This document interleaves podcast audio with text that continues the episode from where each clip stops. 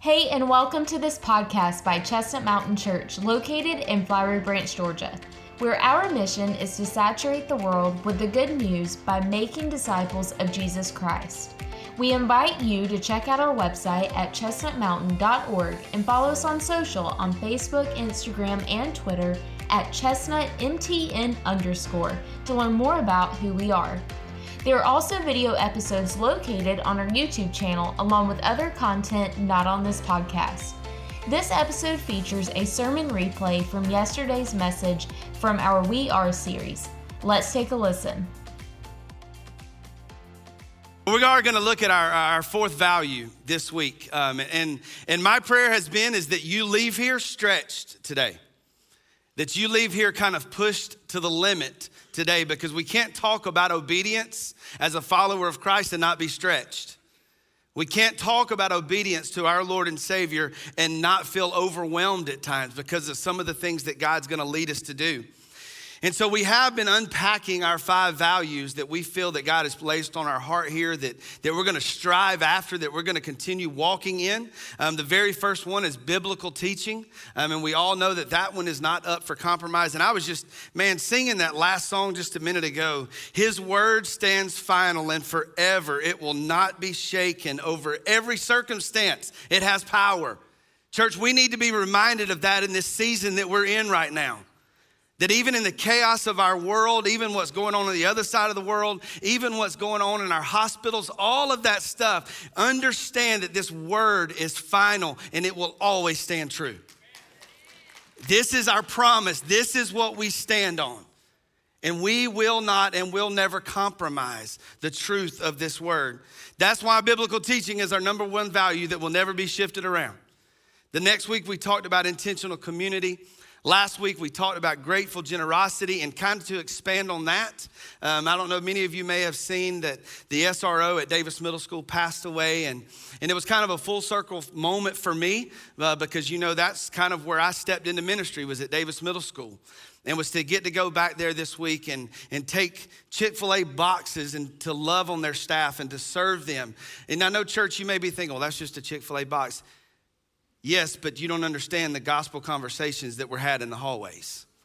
And able to talk to teachers, able to talk to the principal, Mike McQueen, who, who I just got a text message just a moment ago. They reached out again to us as a church family because Mike McQueen will be doing the eulogy tomorrow at the funeral. And they have asked us as a church to pray for Mike, to pray that God uses him. Church, that's why we take Chick fil A boxes is because they know that we are to lock arms. It's not about a church name, but it's about the kingdom name. And so that's what we're called to do. And so that's because of your generosity, we're able to do that. Because of you being open handed with the resources that God has given you, is what has allowed us to go into the schools and do that. This week, we're to be talking about surrendered obedience. And last week, we'll kind of put the big bow on it with active humility. But before we look at surrendered obedience, I wanted to share the definition of obedience. The definition of obedience is this submissive compliance to the commands of the one in authority. Submissive compliance to the commands of the one that is in authority. And if you're here this morning and you're a follower of Jesus Christ, you have declared him the master and the Lord of your life which means that you are surrendering everything you have to His authority, letting Him guide, letting Him lead, letting Him teach. And we are to surrender to that. And we are to surrender to Him and Him alone.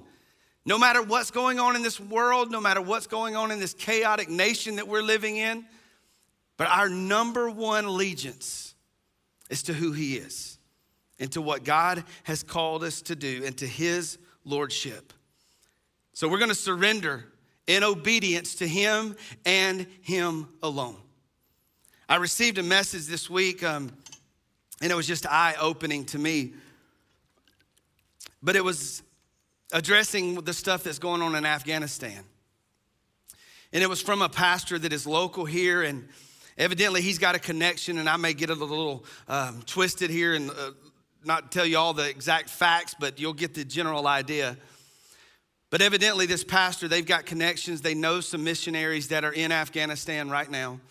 And somehow they communicated with them and they were having conversation with them. I don't know which way they were having conversation, if it was via email or phone or, or what it was, but the pastor asked, he said, Hey, what can we do for you in Afghanistan? How much money do you need? What resources can we send? What can we do to help you in this season? And on the other end, the missionary just simply said, The only thing you can do right now is pray. That's all you can do is pray. And so then he unpacked the three things that he has asked the church to pray for. Now, if I'm in Afghanistan and the situation they're in, you know what I'm praying for? God, get me out of this mess. God, get me away home. Get me out of here. But here are the three things that they requested to pray for. Number one, pray for protection. Number two, pray for courage. Did you hear that one? Pray for courage. Church, I don't know if you realize, but that is a, a bold prayer because just praying for courage, they realize that there may not be a way out. But the last thing they asked to pray for was just to pray that God gets the glory.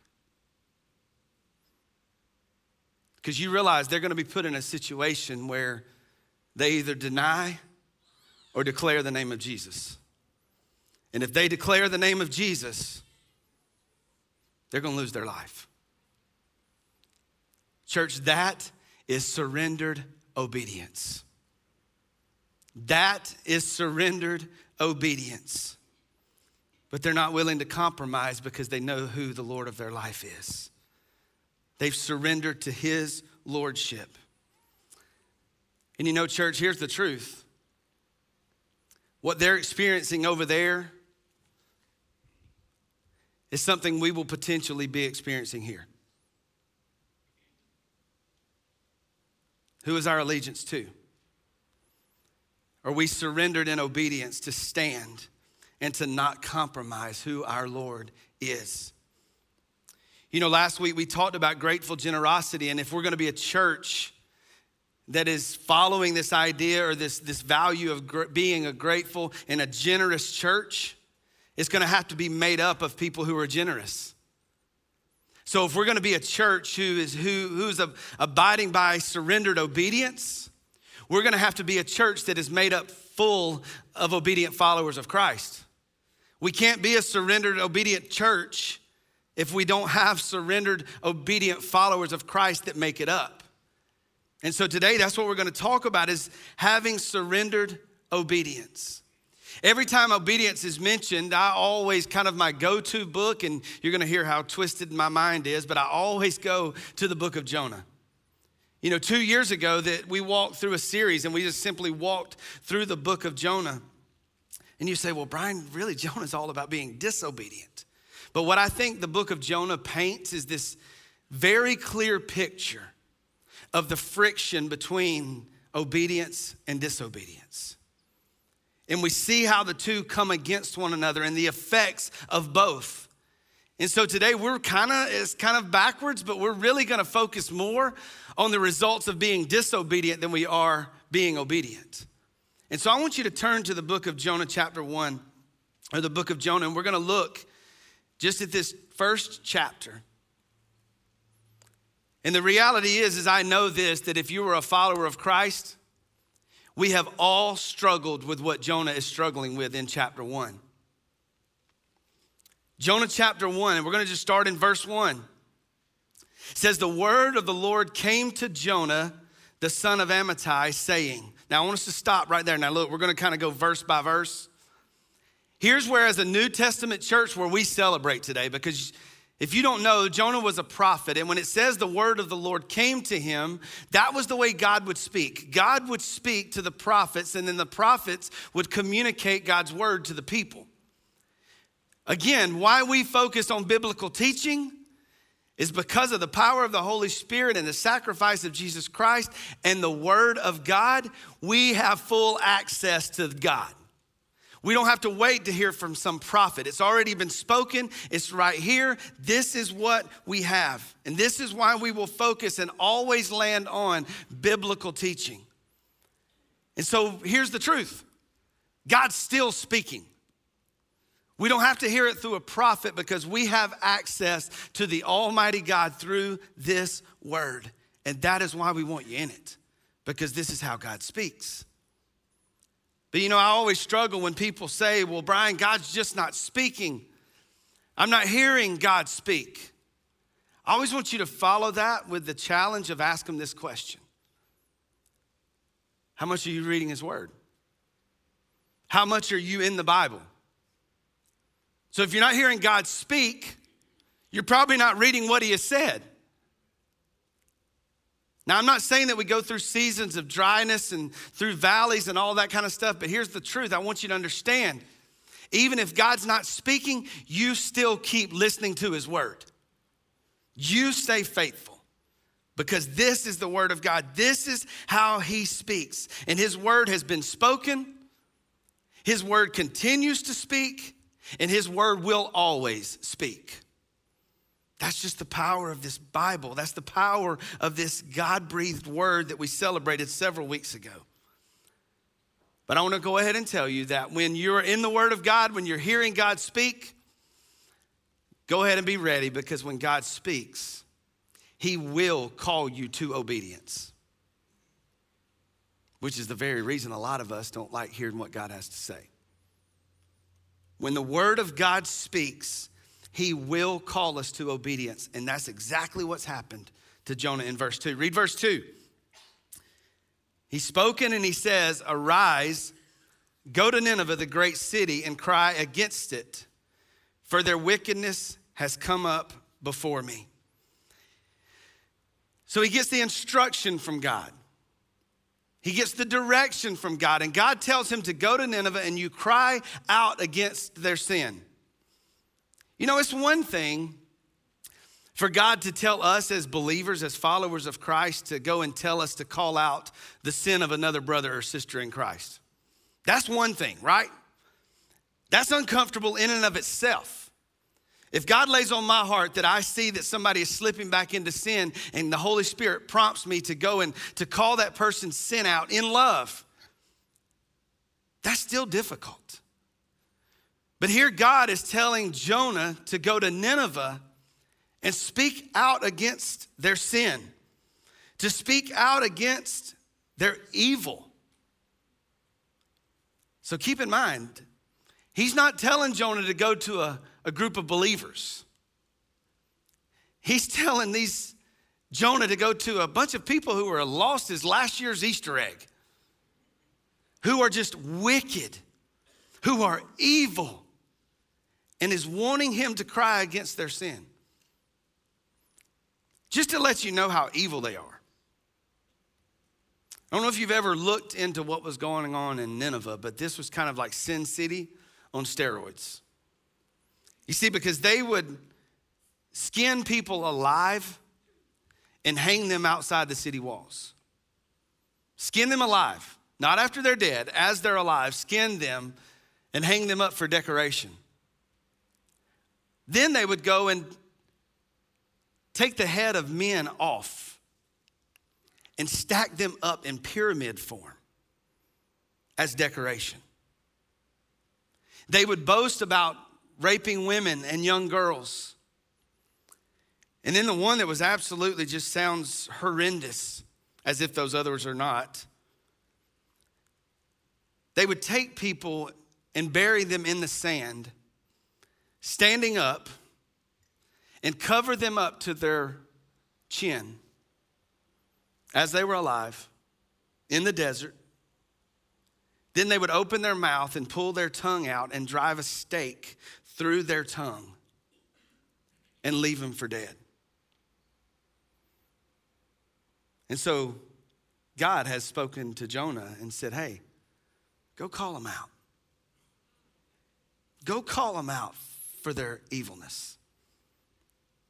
Now, just to sort of put this in perspective, how many of us in this room have been commanded or directed by the Holy Spirit of God to do something and it scares us to death? Jonah's living proof. But here's the difference God has called Jonah to go and tell these people who are just absolutely evil that they're sinful, to offer forgiveness, to tell them of God. But what we consider a stretch is if God calls us to go serve downstairs in kids. If God calls us to teach a small group. If God calls us to tell a coworker about Jesus we think, ah, nope, can't do that one. Does that really even compare to what God has told Jonah to do? But yet we live in fear because we think we can't be obedient to God because it may make us a little uncomfortable. How many of you going to sign up to go to Nineveh right when church is over? Because I understand that obedience to God is a scary place to be. Because many of us feel unqualified, we feel disqualified, honestly. We don't feel prepared. We don't feel that we have the skill set to do whatever it is that God has called us to do. Can I tell you that God is never going to call you to do something that He doesn't provide for? That's the power of who God is. That is the power of who God is. But look at how Jonah responded. Jonah responded a lot of the same way that you have responded when God has called you to, to give one Sunday a week to go and serve with a preschool downstairs. He responded the same way that we do, but it's just a little bit weightier of what he's running from. Look at, look at verse 3. Remember, God has spoken, God has commanded something that is very, very far fetched. And look at how Jonah responds. Verse 3 But Jonah rose up to flee to Tarshish from the presence of the Lord. So he went down to Joppa and he found a ship which was going to Tarshish. He paid the fare and he went down into it to go with them to Tarshish from the presence of the Lord.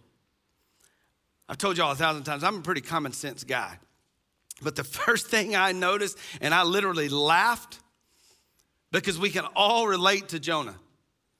Because God has spoken, and what is his knee jerk reaction? He gets up and runs. He didn't even do the Christian thing. You know, when God speaks to us, what do we do? Oh, God, let me pray about it. God, I'll pray about it. What are we praying about? God's already given the direction, God's already given the instruction. But you see, Jonah didn't even do that. He didn't even say, God, let me pray about it. Jonah got up and he ran. He left and he was fleeing from the presence of the Lord. And the reason that he did that is because what God was commanding him to do was so far fetched, was so just out in left field. Jonah had to be thinking, you know what? This call from the Lord has got to be a prank call. God has sent the text message to the wrong guy. I got it. God must have butt dialed me. That's not what he meant. He did not mean for me to go to Nineveh. He did not mean to me to go to this place that is just wicked and evil. But I wonder how many of us in this room has that ever happened to us? How many times has God done or spoken something to you and it was so outlandish you blamed it on what you ate the night before? We all have. When God has spoke that thing that is just, there is no way, no how we think that we have misheard God because it is so far out in left field. But here's what I want to tell you where I've seen God work is that the farther out in left field that, that it is, let that be your confirmation that that is what God has spoken. The more outside the box it is, is usually the proof that we need that God has the one that has spoken that. You see, that's where we struggle as Christians. And I've shared this before because all of us in this room, we want to see God do just these out of the box things. We want to see God just do these miraculous things. But the problem is is we're not willing to step out of our box of obedience. God, I want you to do this, but God, don't let me step out of this comfort spot. God, yes, I want to clap. I want to applaud for all the miraculous things you do, but God, just don't call me out of here. This is comfortable. This is easy. So, God, I want you to do the miraculous, but God, don't stretch me too much. I'm going to applaud you, God, but don't make it too hard. And that's exactly what Jonah's done. Jonah didn't want anything to do with this in left field thing that God was calling him to do. So he got up and he caught the first ship to anywhere but here. We see that he got on a ship. He went down to the, to the port at Joppa and he got on the first ship that he could find that took him to Tarshish. Now, here's what's interesting. From the geographical standpoint, understand that Nineveh was 600 miles east of Joppa. 600 miles east is where God has called Jonah to go. So he gets on this ship to, to Tarshish, and guess where it's going? 2,000 miles west. 2,500 miles in the opposite direction of where God was calling Jonah to go. How many of us has responded that very same way? That when God calls, when God speaks, we run the opposite direction. We run as far away from God in disobedience as we can because we don't want to hear the voice of God. We don't want to hear what He has to say because this is going to be awkward. This is going to be tough. There is no way I can do it. So, you know what? God's calling me east, so I'm going west. And I'm getting as far away from the Lord as I can. And that's what Jonah's done. He is running in disobedience. He is running and disobedience. And that's what brings us to the, the effects of disobedience. And if you're not writing, if you're writing down, these are the three things that I want you to write down about disobedience. Because I became so burdened and convicted about the effects of my disobedience at times in my life. But the things that we see about disobedience, number one is this Disobedience is always easier than obedience. Disobedience is always easier than obedience. Because if you noticed when, when Jonah went down to Joppa, when he went to the port, he didn't have to look around for a ship to get on.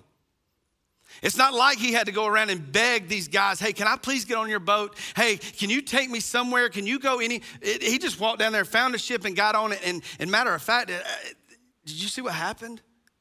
He had to pay. He had to pay. But I would venture to say if he would have got on the boat to go to Nineveh, where God had called him to go, probably an all expense paid trip because God would have took care of it. But we see that he goes down, and here's what I want you to hear about this that disobedience is always easier than obedience. Now, keep this in mind with every one door opened in obedience, you better be ready because Satan is going to open 10 doors to disobedience. For every one door of obedience, Satan is going to multiply that because he wants you to take the easy way out. He wants you to go the opposite direction, and He's gonna make it as easy as possible for you to get there. You know, we read about that in Matthew chapter 7 when Jesus is speaking. You don't have to turn there, I'll just read it quite quick. But in Matthew chapter 7, verse 13 and 14, it says, Enter through the narrow gate, go east. Be obedient, and you go east. For the gate is wide and the way is broad that leads to destruction Go west. There's a whole lot of ships that are going to Tarshish. There's a whole lot of ships that are going the other direction. And there are many who enter that way. Because remember, disobedience is always easier than obedience. But then, verse 14 For the gate is small, and the way is narrow that leads to life, and there are few who find it. There's one door that leads to life. There's one door that leads to life, and that is obedience to Jesus Christ. Satan's gonna open 10 other doors for disobedience. But Jesus says that He is the way, the truth, and the life, that no one comes to the Father except through Him. You don't get to choose what's behind door one, two, or three. He is door number one, and that's it. And as a follower of Jesus Christ, if we're submitted to his lordship, church, that's the narrow gate that we must walk on. That must the narrow gate that we must walk through is obedience to him. Obedience to him. So not only does disobedience always easier than obedience, number 2, disobedience numbs you to the things of God. Disobedience numbs you to the things of God. Look at verses four and five.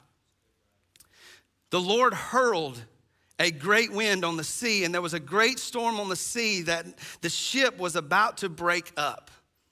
Verse 5 Then the sailors became afraid, and every man cried to his God, little g God.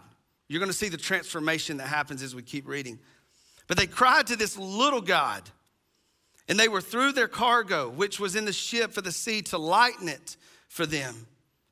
But Jonah had gone below into the hold of the ship, laying down and fallen asleep.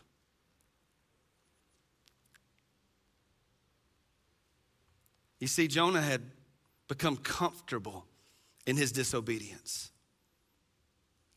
Jonah had become calloused to the voice of the Lord. Jonah's heart had become hardened, and he was comfortable in not hearing the Lord. And he was so comfortable, he had been lulled to sleep. He was so comfortable in his sin that he had been lulled to sleep that he did not even notice the mess that he had created. Because he was so calloused and numb to the things of God as a result of his disobedience. How many times have we done that in our own lives? How many times have we ran from the Lord for so long that we've become callous to the things of God? How many times have we ran from the Lord so far that we're not even sensitive to what God's trying to lead us to do or direct us to do? You know, you hear I was on the phone just a little while ago for probably 30 minutes with a brother in Christ who's hurting. Doesn't even go to church here. But he had called me and he was pouring his heart out. And he was just sharing with how bad he's hurting. And he was sharing how bad that, that he wants God to speak.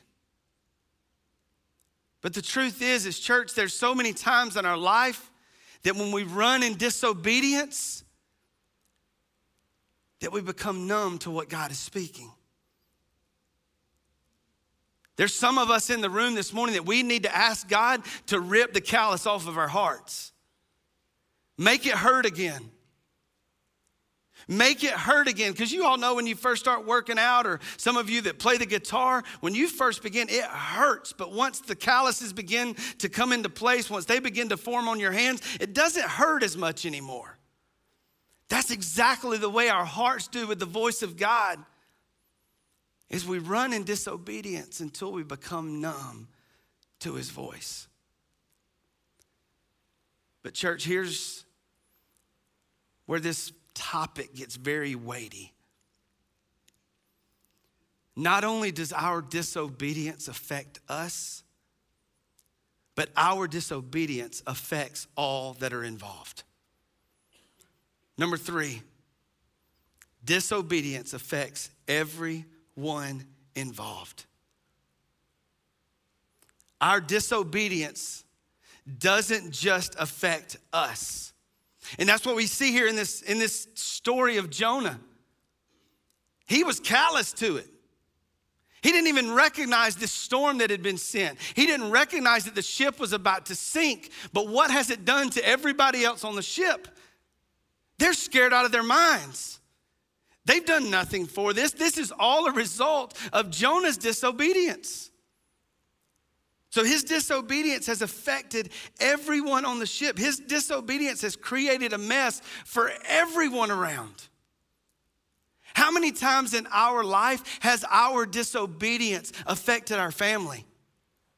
How many times in our life has our disobedience affected our children? How many times has our disobedience affected our workplace? How many times has our disobedience affected the ones that we love the most? Because disobedience just doesn't affect you. You know what? The devil will tell you it does. The devil will tell you that that hidden sin is only affecting you. The enemy will tell you that your disobedience, it's okay, it's comfortable, it's fun, it feels good. You're the only one that's affected. Can I tell you, he is still a liar and a deceiver because your disobedience is affecting everyone involved. And they may not even know they're involved. But if they're in your sphere of influence, they're involved. And that's exactly what we're seeing with this, this cruise ship. And so we look around, I think about my life as a kid growing up. Y'all all know my story. My dad, with his struggles with alcohol, the enemy told him that his disobedience wasn't hurting anyone but himself. That's a lie. That is a lie because his disobedience affected my home, affected my family. And yes, those are very obvious. But you also realize that there's some that aren't so obvious that it's affecting. So when we look at the Jonah story, we see that it has affected the whole crew, that it's affected all those that are in his sphere of influence. The ones that we forget about is where did God command Jonah to go in the beginning? Told him to go to Nineveh. These were the people that needed to hear the truth. These were the people that needed to hear from their wickedness. And so, what we find out even later is that his disobedience delayed their delivery. His disobedience delayed their repentance. And so, church, here's what I know is that if God is calling you to do something, it's not just about you, but it's about everyone involved. Can I tell you, there's nothing sweeter for me because I spent a lot of time serving in student ministry. And I remember that these volunteers would come to me just shivering in there, just shaking, scared to death. And they said, Brian, I know God has called me to serve in students. And then you fast forward two weeks, three weeks, and then all of a sudden they come into my office just weeping because they said, Look what I've been missing out on. God's been calling me to do this for years.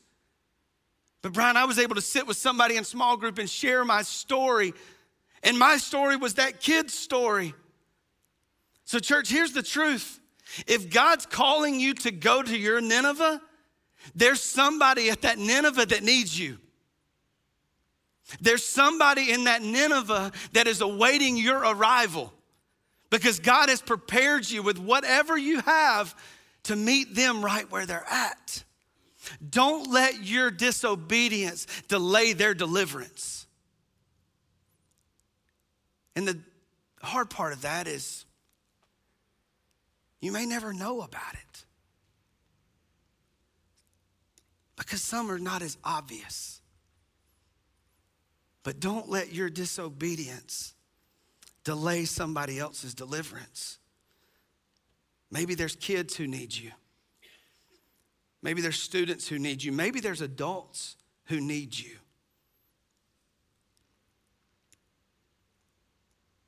But how does our disobedience affect all those around us? How does our disobedience affect all those around us?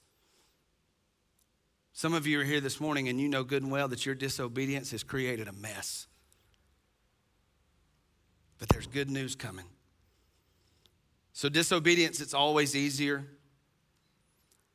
Disobedience always numbs us.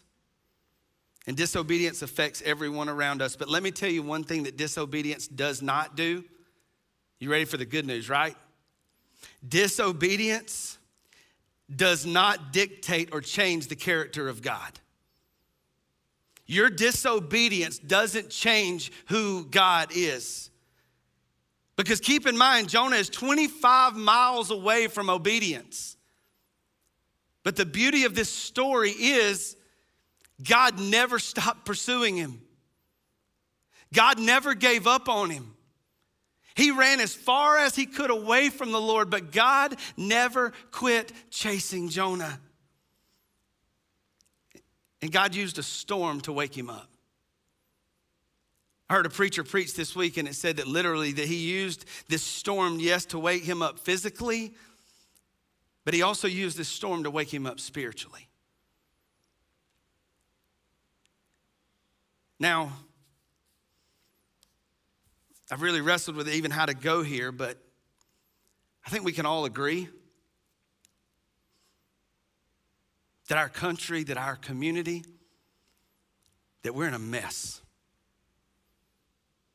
We are in a mess. But you know what a lost world is going to do is they're going to get angry at this God. God, are you pouring out your wrath on our country? God, are you pouring out your wrath to punish us? And some of us in this room, you may even feel that very same way. You may even feel like the wrath of God is being poured out on your home because you're angry because God has done something. You're frustrated at God.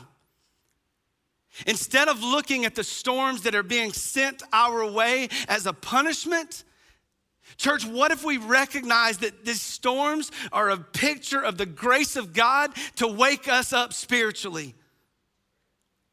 What if these storms that God is sending our way is not to punish us, but they're to open up our eyes for the need that we have of a man named Jesus? Do you not realize that I believe with everything in me? That is why we have seen the growth here in this last year like we have. Because here's the thing we're not doing anything any different. We're still preaching the word. We're still singing worship. And all of a sudden, people start coming. You know why? Because these storms are opening people's eyes spiritually. And these storms are helping people recognize, you know what? This storm may not be God's punishment, but this storm may be God's grace to wake me up and let me know of my need of this man named Jesus. And we baptized over a hundred people as a result. But church, this one, do we love the gospel enough that we welcome the storms? Yes, look, I want life to go back to normal. We all do. But what if this is the new normal? Can I tell you, I could get used to the new normal? Baptizing over 100 people a year? God, you do whatever you've got to do so that we get to see people step into the light. God keeps sending the storms. And I know some of you going, that dude's crazy. Maybe so, but man, I love seeing people saved by the grace of God. I love seeing people saved by the grace of God. And if it takes storms, yes, we're going to have to humble ourselves. and say, God, do what you got to do to wake us up. Do what you got to do to wake us up. But then you keep reading in that passage of where Jonas fell asleep, and now everybody in the ship goes in panic mode. You can read that in verses six through eight. For the sake of time, we won't read it, but the captain comes to Jonah and he says, Hey, have you caused this? And Jonah says, Nothing. Who's going to admit to that one? And then all of a sudden, the crews, they get together and they start to cast lots, which is basically glorified of flipping coins. And all heads pointed to, this is the guy. So they wake this sucker back up and they said, We think it's you. Is it you? And now all of a sudden, we see transformation begin. Read with me in verses 9 through 13 he said, talking about Jonah, he said to them, he finally admitted, I am a Hebrew, and I fear the Lord God of heaven who made this sea and dry land. Verse 10 Then the men became extremely frightened, and they said to him, How could you do this? For the men knew that he was fleeing from the presence of the Lord because he had told them. So they said to him, What should we do that the sea may become calm for us? For the sea was becoming increasingly stormy. And he said to them, Pick me up, throw me into the sea, and then the sea will become calm for you. For I know that on account of me, this great storm has come upon you. However, the men rowed desperately to return to land, but they could not. For the sea was becoming even stormier against them. You see what's happened right here at verse 9, verse 9 is the calluses have been torn off. Jonah is awakened to what God is trying to do. He's acknowledged his disobedience. He is acknowledging that he has created this mess. But then what we love, and this is we're going back to generosity last week. Now, all of a sudden, we see this seed that is in Jonah. We see this generous heart coming to life because now what does he do? Instead of worrying about himself, he says that in order to save you, go ahead and throw me over the ship. Who is that just like? That's the character of God. This is a man who now loves the people that he's willing enough to lay down his own life so that they may be saved. I don't know if you're seeing the parallel here, but I am. Sounds a lot like a man named Jesus. But we see here that Jonah is willing to lay all of his uncomfortable situation to the side and said, You know what? I've caused this mess. I am sorry for this mess. It is me. So get rid of me because I want you to be saved. I want you to come to know this God that I know. But here's what I love I'd never even seen this. Do you see that now that Jonah has this compassionate heart? He is now being made into the likeness of who his father is. So he's filled with compassion and he says, Look, I'm willing to be thrown off the ship so that you may be saved. But here's what I love that Jonah's compassion was contagious. If I'm on that cruise ship and I know this is the guilty guy, that sucker's going overboard with a block around his ankle. Don't let him come back up. But what did the crew, what did the crew begin to do? They knew that it was Jonah's fault. He's admitted to it. He said, Throw me over, get rid of me. But what did they do? They paddled harder. They paddled harder because this compassion that Jonah was feeling, this compassion was contagious. Because now their heart began to become softened to Jonah's heart. But before we move past this, there's one more thing that we got to look at in verse 14. Remember, the storms just got stormier. The wind just blew harder. The rain just got harder. They know the answer. It's right there. Get rid of this guy and the storm will go away. But look at what they did. Remember a few moments ago, I said that they referred to God as little g? We'll all pray to our gods. Look at verse 14. Then they called on who? The Lord. All caps, big, bold print, and said, We earnestly pray, O Lord, do not let us perish on account of this man's life, and do not put innocent blood on us. For you, O Lord, have done as you have pleased. Church, this right here is the greatest news for a believer in Jesus Christ that God can still use you in spite of your disobedience. Do you realize what has happened in this book? Remember, he's 2,500 miles away from being obedient. He has ran from the Lord. And now all of a sudden, God has used his disobedience, transformed it into repentance, and what we're going to see later, obedience, but it has opened these men's eyes to who God is and the character of God because now they've cried out to the Lord. In spite of their disobedience, people have seen God move. Even in their disobedience, even in our sin, even our disobedience, do you realize that God is still big enough to use you in spite of your disobedience? And that's exactly what he's done to Jonah. They're getting to watch God work through this man. And now they go from calling little g gods to declaring him Lord and praying to the Lord, the one and only Lord. And, church, that's the good news. If you don't hear anything else I say today, I want you to hear this. You're never too far away for God to use you. You're never too far away for God to save you. Repentance changes everything. Repentance changes everything. You see, when Jonah began to repent, when Jonah began to own this mess that he had made, people's eyes were open to who God was. And so we kind of know how the story goes that no matter how hard they tried to save themselves, no matter how hard they tried to paddle for dry land, they realized, you know what? For us to be obedient now, we've been told by the prophet of God to throw him overboard. And that's the only way. Remember, they were trying everything they could.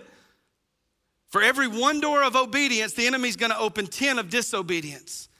So you realize, even though they were working hard, even though they were paddling harder, yes, we'll give them an A for effort, but they were being disobedient because the word of God had spoken through Jonah and says, Here's how you fix this mess you get rid of me. And so now we know what they do is they get the crew together and they throw Jonah overboard. And we know immediately that the storm stopped. Can you imagine being that crew and seeing that?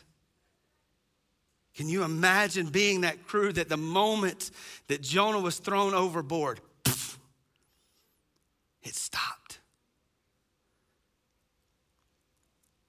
But then, the part of the story that we all know that the grace of God literally gobbled Jonah up that the grace of God literally surrounded Jonah. The grace of God protected him. The grace of God saved him in spite of his disobedience. No matter how far he ran, he couldn't get away from the Lord. And then in chapter 2, all of chapter 2 is the prayer where Jonah prays. And he repents. And I wonder this morning if there's anybody that can relate to this prayer of Jonah that you feel like you're so far away from God that there's no way God can love you, there's no way God can save you. But what you have to recognize maybe you're in a mess right now. Maybe your home is a mess, maybe your workplace is a mess. But what I want you to understand is recognize it as the grace of God, that God is sending that mess your way to open your eyes to His love, His mercy, and His compassion. But remember, Repentance changes everything. And what God is calling us to do as a church this morning, I mean, do we not recognize that this mess that our country's in, that this mess that our world is in, do we need to recognize this as God's grace? God's mercy. Is this mess we're in? Is it a reflection of the church's disobedience? Because, church, we know the answer, and the answer is Jesus. But if we're not talking about Jesus, then there is no good news. But I wonder how many in this room that you've beat yourself up about your disobedience. Maybe you walked in here today in the middle of a mess that you've created in your home, that you've created in your workplace, and it is a direct result of your disobedience. Church, let's have the heart of Jonah. And let's cry out to the Lord and just own what we've done. Just own the mess that we've made. And I can promise you, God's not going to say, You've gone too far. That's not the character of God. God is standing here with arms wide open to swallow you up by His grace.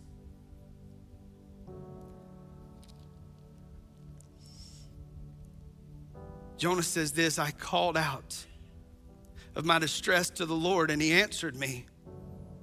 I cried for help in the depth of Sheol. You heard my voice. For you had cast me into the deep, into the heart of the seas, and the current engulfed me. And your breakers and billows passed over me. So I said, I have been expelled from your sight. Nevertheless, I will look again toward your holy temple. Who here this morning needs to say, Nevertheless? I'm going to look again to you, Lord. The water encompassed me to the point of death. The great deep engulfed me. The weeds were wrapped around my head. I descended to the roots of the mountains, and the earth with its bars was all around me forever. But you, but God, you have brought up my life from the pit, O Lord my God. And while I was fainting away, I remembered the Lord, and my prayer came to you into your holy temple. Thus, who regard vain idols forsake their faithfulness, but I will sacrifice to you with the voice of thanksgiving. That which I vowed, I will pay. Salvation is from the Lord. Maybe that's you today, and you feel like the weeds are around your neck. You feel like you are drowning. You feel like you are about to die in this mess that you've made. Repent and turn back to the Lord. You're never too far away. You're never too far away for God to extend His grace, for God to extend His love. God is a God of second chances. God is a God of third chances. And look at verse three. Once he repented, once he got back and said, God, I am surrendering to you. I'm committing, I'm committing to the vow that I made because salvation is you. Look at chapter three. Now the word of the Lord came to Jonah the second time. That's grace. That's grace. And what I love is that the mission didn't change. You know what? God didn't say, hey, you know what? You've repented. Great job. So because you've repented, because you've came back to me, I'm going to make it a little bit easier this time. Nope. Arise. Go to Nineveh the great city and proclaim the proclamation which I am going to tell you. Church, how humbling that must have been for Jonah. To say, God, you didn't give up. God, you didn't change my assignment. God, you called me to Nineveh and I ran. God, I've repented now and I'm back and you're, you're giving me another shot. How many in this room, you need another shot? You need another chance. You don't let the enemy tell you that your disobedience has forfeited your second chance. That is a lie from the pits of hell. You repent and you come back to the Lord. The prodigal son is probably one of my favorite stories. Because when the son realized he woke up in the mess that he had made and he came back, what did it say about the father? He was standing on the porch and he saw his son coming from a long way off.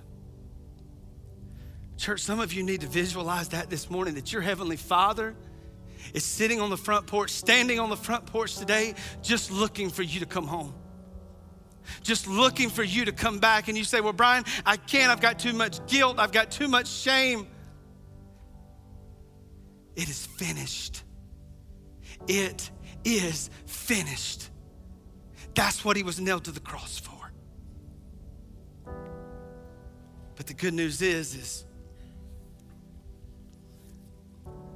this fish pukes him out on the beach.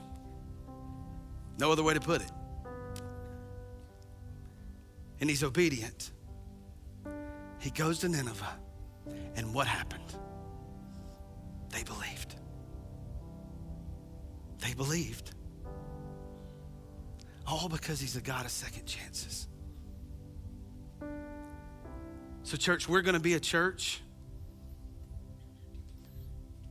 who commits to surrendered obedience. Thank you so much for listening to this episode. If you made a decision or if you have any questions about salvation or anything about this Christian journey, one of our pastors would love to connect with you.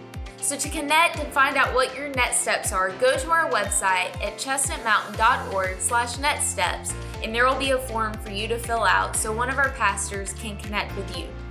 We also want you to do three things right now. Number one, leave a review on this podcast. Tell us what you think, and also a review allows us to reach even more people. Number two, subscribe to this podcast if you haven't already so you don't miss an episode during the week.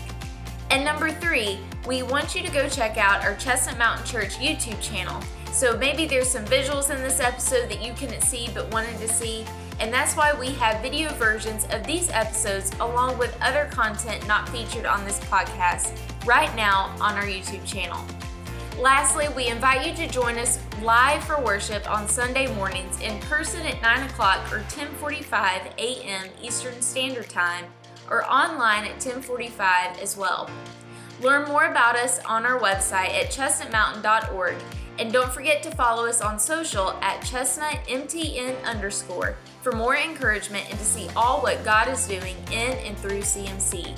We love you, we're praying for you, and we'll see you next time.